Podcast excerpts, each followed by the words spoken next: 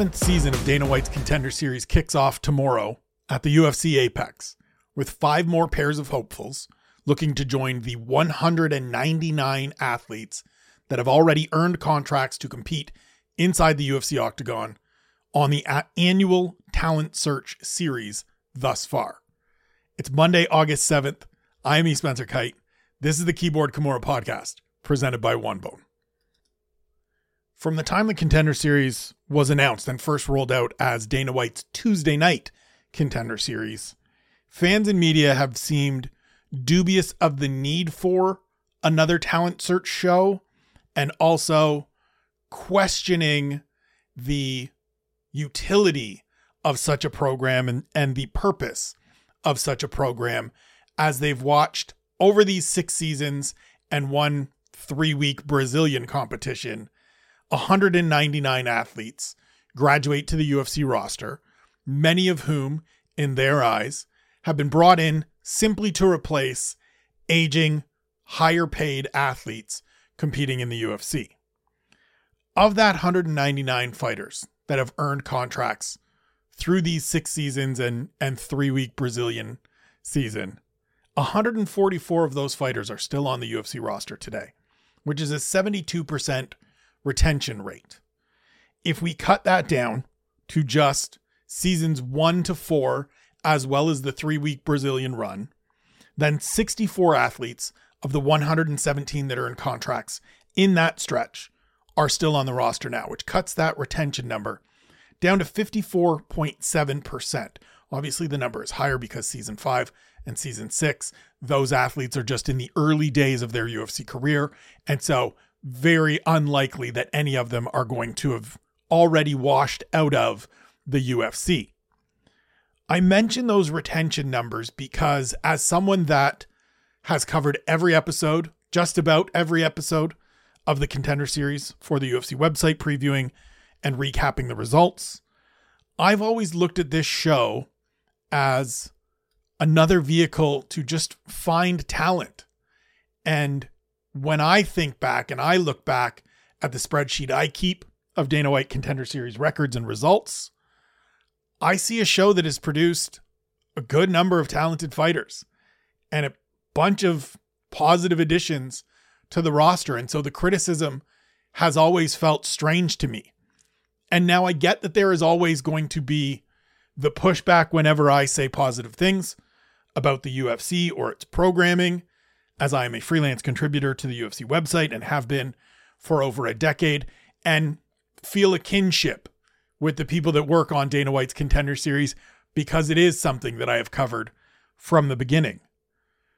But as I sit here today at the start of August and, and a day away from the commencement of the seventh season, we've had one fighter graduate from the program and, and become a UFC champion, Jamal Hill, who as of yet hasn't relinquished his title, but seems like that will most likely be the case. We've had Alex Perez fight for a title. We have Sean O'Malley in two Saturdays' time fighting for the Bantamweight title. And as of right now, we have 23 fighters ranked in the UFC top 15 that have come from the program. That's 11.5% of all the contract winners and 16% of those that are still on the roster. And for me, if you can get more than 10% of the athletes that have come through this show to be ranked fighters, you're winning and and winning handily.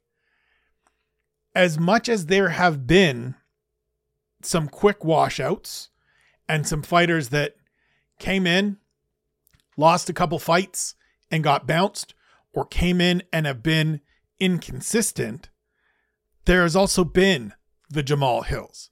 There's also been a fighter like Grant Dawson, who earned a contract very early on, first season graduate, and has looked great since moving to lightweight. Or a fighter like Maycee Barber, who has continued to improve and climb the ranks at flyweight where she is now settled in. Or fighters like Mayra Bueno Silva and Taila Santos, who came off of that three week Brazilian one run, the former now in line, arguably, to challenge for the bantamweight title, and the latter having already challenged for the flyweight title. And so while I understand the pushback that these athletes have replaced some bigger, familiar names, my response to that has always been one, those bigger, familiar names aren't being released simply because they're big names with big contracts. Their success in the octagon has waned. Their ability to compete at a high level that justifies or validates their price tag has has waned. And I understand that that sounds harsh, but that's looking at it from the UFC standpoint, right? That's not me saying these people shouldn't be paid what they're paid. As always, I am for every athlete earning as much money as possible at all times. All of them should be paid more money. But if you're looking at it from the UFC standpoint, of course, bringing in young, fresh talent with upside and potential makes sense over highly paid, struggling veterans that are in their mid 30s or late 30s in the case of some of these athletes that have come and gone. And while there's always that initial pushback and that initial blowback, we don't seem to hear it when it comes to the athletes that have had a great deal of success from the contender series. There doesn't seem to be the acknowledgement that this show has produced a number of elite talents. And if we keep it just to those four seasons, keep it just to the first four seasons and that abbreviated, truncated Brazil run a couple years ago, here's the names that are still on the roster that graduated from those seasons. And I would like somebody that listens to this that doesn't like the contender series and takes offense at contender series graduates holding a place on the roster. I would like somebody to point out all the names that I mention that don't deserve to be in the UFC or or are so terrible that it is an affront for them to be there. So, season 1, Sean O'Malley, Jeff Neal, Julian Marquez, Alex Perez, Grant Dawson, and Matt Frevola.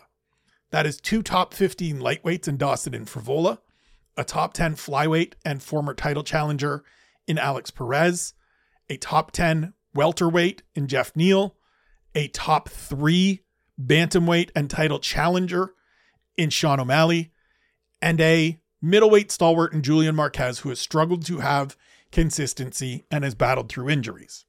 They all seem like pretty reasonable, steady additions to the roster. If the worst you get out of that pack is a to use a a stick and ball sport kind of analogy, a rotation player in Julian Marquez, a guy that can be your eighth man on a basketball team, ninth man on a basketball team. That's not a bad that's not a bad run. That's a pretty good result. And that's six guys, six fighters out of 16 from that initial season that have stuck around long term and become fixtures in their respective divisions. This isn't six out of 26 or 36 as we're starting to get to in later seasons. This was a very selective group, and we have six where five of them are ranked athletes. I would say that's a pretty good result. If we move to season two, the names of the graduates that are still on the roster and competing are Alonzo Menifield, Anthony Fluffy Hernandez, Ryan Spann, Maycee Barber, Edmen Shahbazyan, Jimmy Crute, Sodiq Yusuff, Chase Hooper, Kennedy Nzechukwu, and Ian Heinisch, who hasn't fought in a while, but as far as I understand, is still a part of the roster. So there again, we have two ranked light heavyweights in Menifield and Spann. We have a light, ranked flyweight in Maycee Barber, a ranked featherweight in Sodiq Yusuff, Kennedy Nzechukwu was battling last weekend, this past weekend, for an opportunity to break into the top 15. Edmen Shahbazyan was there in the past and has struggled now lately. Fine. It just feels, and Anthony Hernandez is is ranked at middleweight or should be ranked at middleweight because he's on a nice little run. Well, guys like Chase Hooper have struggled, and Shahbazyan is struggling now, again, this is a good group of holdovers from a relatively small graduating class where we've got a potential future title challenger in Maycee Barber and a bunch of steady divisional stalwarts up and down the rest of that group. And for me, from the outset of this program, that's what I've been looking for. It's not, I want to go out and find 37 champions. That would be great if you can find a whole bunch of nonstop barrage of number one contenders. But that doesn't happen. Nobody does that. This to me is the UFC equivalent of the NFL draft or the NBA draft, where you're hoping to find an all star or two. You're hoping to find a, a long term impact player. And if one of them becomes an MVP, which to me would be the equivalent of being a UFC champion, then that's a home run. And we've already gotten that. And so we continue forward. The all Brazilian season, fighters that are still on the roster are Mayra Bueno Silva and Taila Santos. As I said, Johnny Walker, Marina Rodriguez, Luana Carolina, and Thiago Moises. So outside of the first two, Johnny Walker is still ranked and ascending at light heavyweight after having a very good run to start his career and some rocky periods in between. Marina Rodriguez was a top five strawweight for a number of years. She has slipped a little bit in losing her last two, but remains a stalwart in that division. Luana Carolina is sort of the Julian Marquez equivalent of this group, a rotation player coming off a win a couple months back against Anna Petrovic. And Thiago Moises is somebody that is just outside the top 15, resides in that second 15 at lightweight, has been in there with some very good fighters, only lost to quality competition thus far in his UFC run. Certainly a guy that you're happy to have on the roster and happy to see graduate from this program. Season three is an interesting one because, for my money, to my estimation, to my account, it has been the best and most successful season thus far. The fighters from that group in total have gone 88, 70, and 1 with three no contests. The athletes still on the UFC roster right now from that group are Punahele Soriano, Miles Johns, Miguel Baeza, Joe Solecki, Jonathan Pierce, Ode Osborne, Don'Tale Mayes, Brendan Allen, Sean Woodson, Jamal Hill, Billy Quarantillo, Alexa Kamer, Tracy Cortez, Rodrigo Nascimento, Herbert Burns, Andre Muniz, Philip Rowe, Dushko Todorovic, and TJ Brown. So not only does this group, not only does season three produce the first DWCS grad to win a title in Jamal Hill, but you have Jonathan Pierce, who is on a five fight winning streak.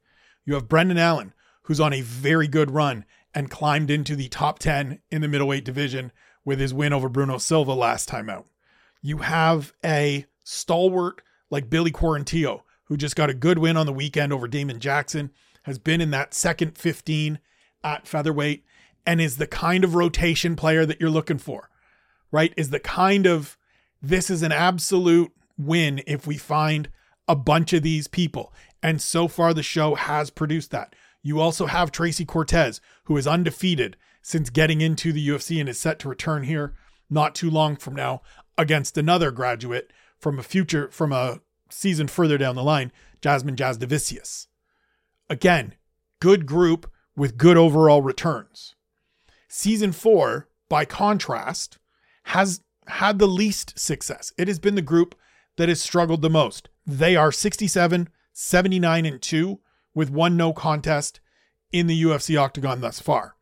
That is a group, in terms of the athletes that are still on the roster, that is made up of Dustin Jacoby, Uros Medic, Jordan Levitt, Adrian Yanez, Cory McKenna, Cheyanne Vlismas, Josh Parisian, Jamie Pickett, Jeff Molina, who is currently suspended, Jimmy Flick, Ronnie Lawrence, who announced a recent departure, Phil Hawes, Tafon Nchukwi, Aliaskhab Khizriev, Danyelle Wolf, Carlos Ulberg, Ignacio Bahamondes, Luis Saldana, Natan Levy, Nikolas Motta, Luana Pinheiro, JP Buys, Tucker Lutz, and Victoria Leonardo.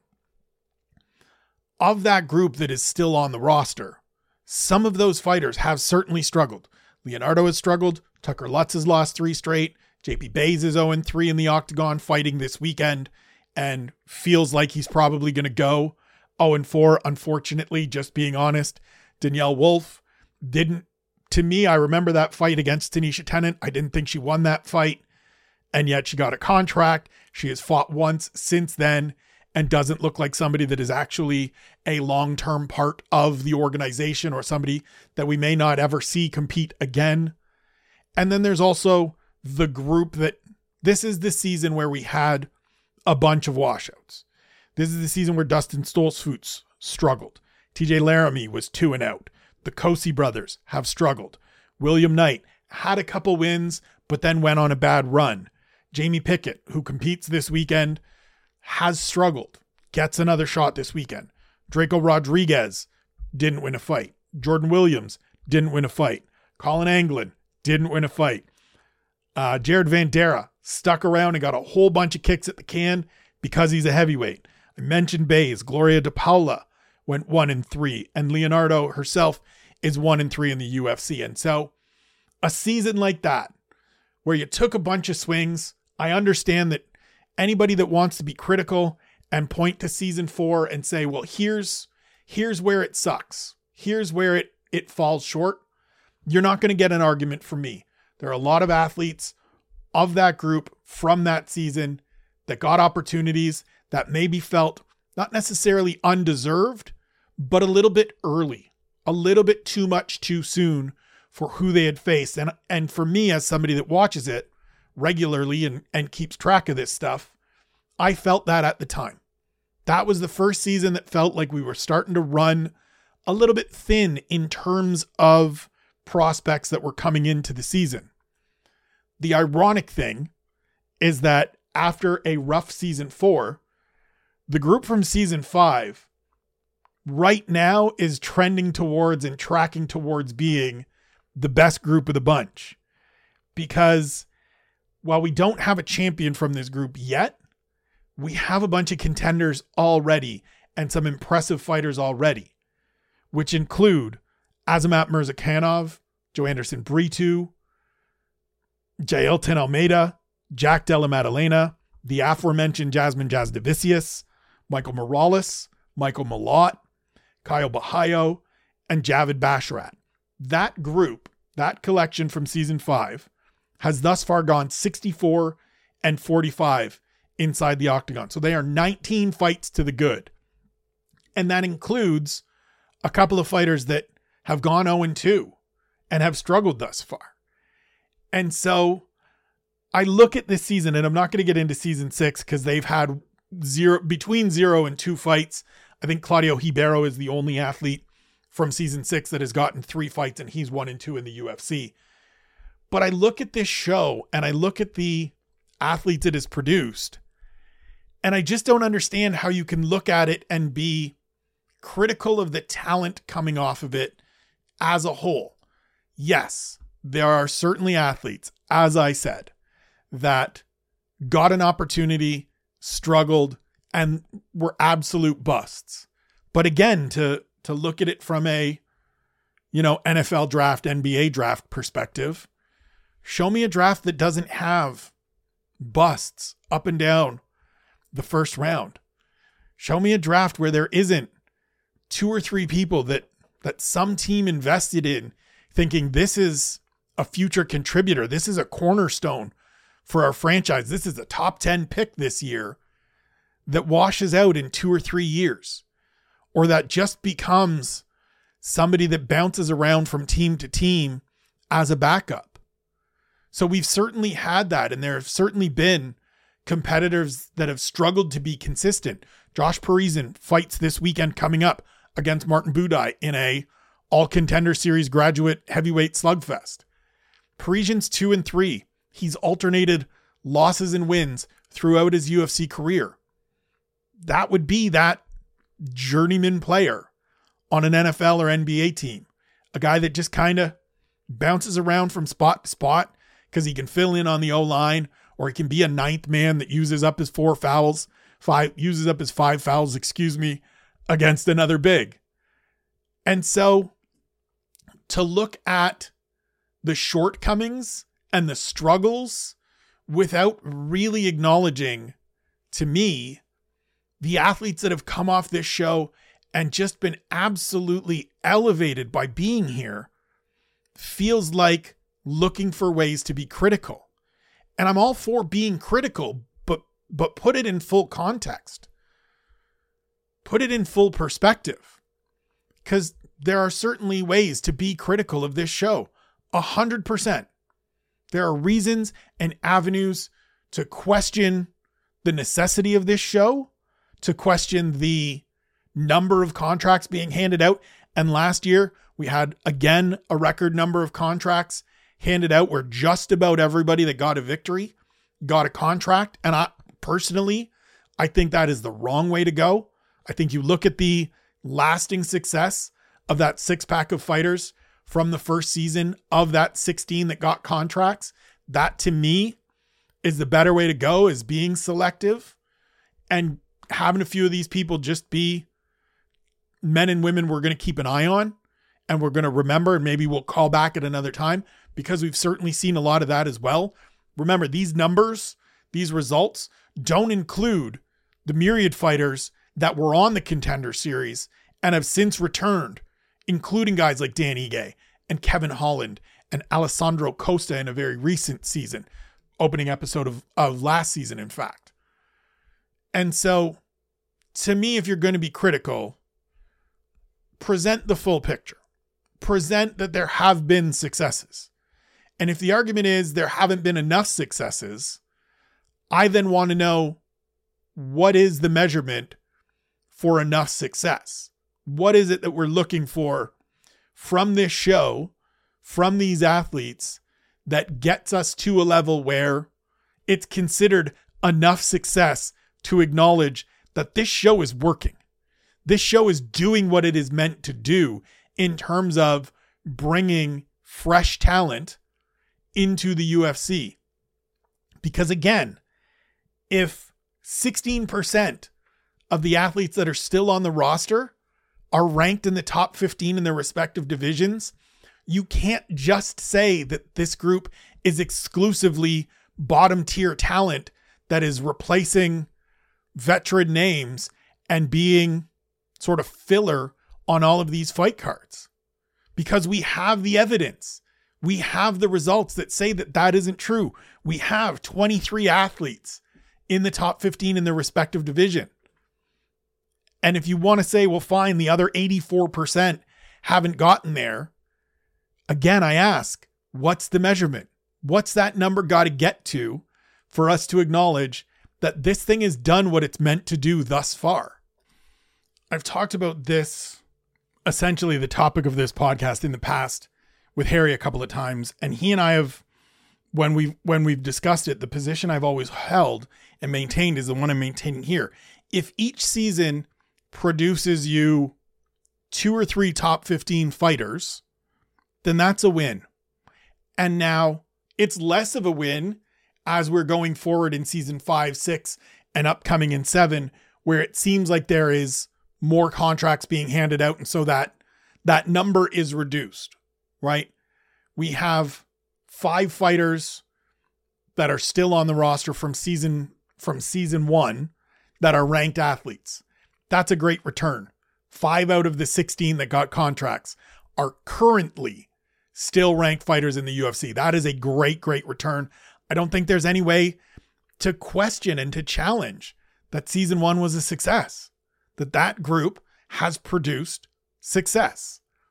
Season two hasn't produced as many lasting long-term heavy long-term ranked athletes and I'm sure some people would quibble because a couple of them are at light heavyweight where it's a little bit easier to be ranked. But the Brazilian season saw 11 athletes get contracts. Half of them are still on the roster. A couple of the ones that are no longer on the roster in Rogerio Bontorin and Augusto Sakai were ranked prior to their departures. Raulian Paiva at one point ranked at at bantamweight as well. So that group has to me exceeded what was expected of them. And then as we go forward, season three produced a champion and a top 15 fighter in Brendan Allen who's on a run, and Tracy Cortez who's undefeated, and Jonathan Pierce who's on a five fight winning streak at featherweight.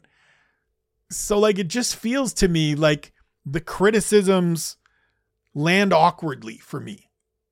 It feels like another one of these things where people don't like that it bears Dana White's name, don't like the overall feeling of bringing in fighters on low pay packets where they occasionally, sometimes often, replace veteran fighters on larger pay deals as if that doesn't happen quite literally in every sport. And it just, I don't know. I struggle with this one because I look at the success and I look at the athletes that this show has put into the octagon that people are excited about. If we just even look back at last season, so season six, some of the graduates that have had success already and have shown promise in the octagon through their first couple fights. Joe Pyfer has looked good. Chris Duncan has looked good. Nazim Sadikov is 2 0. Mick Parkin looked like a real addition to the heavyweight division with his win over Jamal Pogues a couple weeks back in London. Cameron Simon is 3 0. Denise Gomes has knocked out her last two opponents to look like a very promising young fighter in the strawweight division. Mateusz Rebecki is 2 0. Vitor Petrino looks pretty solid as a young 25 year old emerging light heavyweight. Gabriel Bonfim is 2 0 with two first round finishes over veteran experienced guys in Mounir Lazzez and Trevin Giles. His brother Ismael Bonfim looked good in his debut, caught a loss last time out, but he can't be counted out. Everybody seems to be in love with Trevor Peek as an absolute lunatic that goes out there and gets into crazy fights. Daniel Marcos is 2 0, coming off a good win over Davy Grant. Jafel Filho gave Muhammad Mokaev hell in his debut and then beat Daniel Barez a couple weeks back in London. And then there's Bo Nickal, who just might be the most highly regarded prospect in the UFC right now. And I understand the argument is you could have just signed Bo Nickal. He doesn't have to go through this. But this is the other thing that is weird to me that it feels like people constantly miss. So, a bunch of fighters that were announced for this upcoming season of the Contender Series. I saw responses when it was announced that they were going through that program that they should have been signed right away and they should have just gotten straight pass in. And a bunch of it was from following people that follow Cage Warriors. So UK media and fans that were all screaming about guys like Oban Elliott and George Hardwick having to go through contender series. And my response and my pushback is that actually going through the contender series is a benefit, not a detriment, because we've seen over these seasons, over these years, that fighters that have that Dana White contender series diploma, if you will, get a little bit more attention, get a little bit more of a push, get some more main card placement, find their way into the Dana White social media if you don't know now you know segments. And so while someone like Hardwick, who is a Cage Warriors champion and has looked phenomenal, certainly merits the opportunity to just walk right into the UFC and compete and could hang. Absolutely. He's going to actually get a bigger bump and a greater opportunity if he goes out this season, sparks some dude at the Apex, and then makes his debut as a contender series graduate. Right? We've seen other fighters in similar positions that have just signed with the promotion that don't debut further up the card. They debut early on. In comparison to some of these contender series guys, Bo Nickal is always going to be the outlier, but Raul Rosas Jr. got a real good showcase out of the gates. Ikram Aliskerov got a really good showcase out of the gates. The Bonfim brothers, as I said at UFC 289, it was a good story. Far Jack Jenkins got a good placement in his debut in Perth earlier this year there's a benefit to it. Anytime the UFC can elevate somebody that they found, that they feel like they discovered, they're going to. And so, for all the complaints of why do they have to go through it, going through it is actually a positive in many regards. Now, it doesn't necessarily mean they're going to get favorable matchups or better matchups or anything like that. It doesn't guarantee them any kind of success over their non contender series contemporaries, but it gets them a little bit more of a spotlight because whatever Tuesday in the next 10 weeks that they step into the octagon, they are one of 10 individuals that we are going to be paying attention to on that day, as opposed to being one of 15 sets of fighters or 13 sets of fighters on a random fight card, wherever it is, that most people are saying, you don't have to worry about this card. I don't know any of these people. This again is another one of those introductory moments, introductory opportunities. Every single fight on the contender series, before they get into the cage, we get anywhere between about five and 10 minutes of video footage and video introduction to the two principals set to walk into the cage. So if you want to know who these men and women are, watch the show. You literally, quite literally, get introduced to them, learn their story, hear about who they are and how they got here. And then if they win, they get a push. They get a showcase. They get a little bit more backing behind them because they came through this program.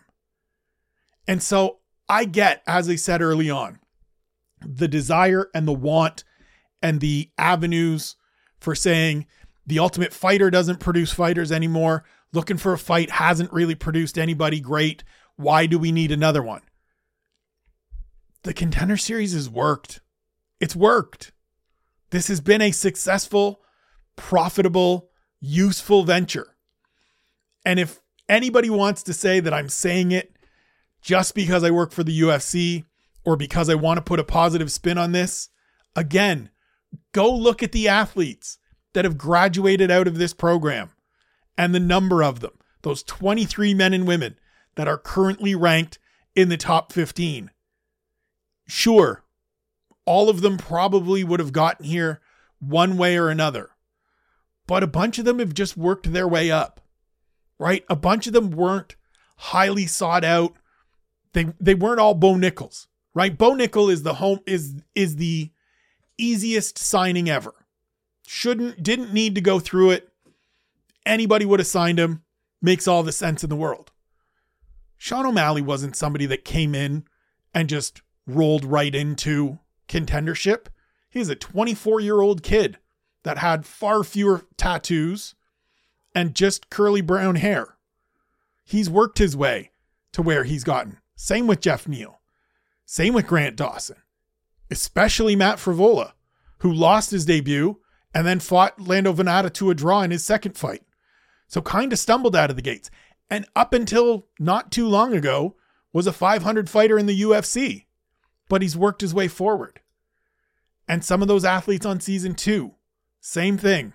Same with season three, same with the Brazilian group, same with season four these aren't home run candidates that are coming in. And it's easy to look now and say, well, we all knew Sean O'Malley was going to get here. We all thought he might. He showed some promise. He has a world of personality that has helped carry him and vault him from the beginning into the spotlight. But that's what happens when you get Snoop Dogg co signing. And for every O'Malley, there's a Brendan Allen that has just quietly worked his way forward and gotten better from the couple of losses that he's taken, or a Billy Quarantillo, or a Tracy Cortez, who quietly is undefeated in the UFC. This show is working.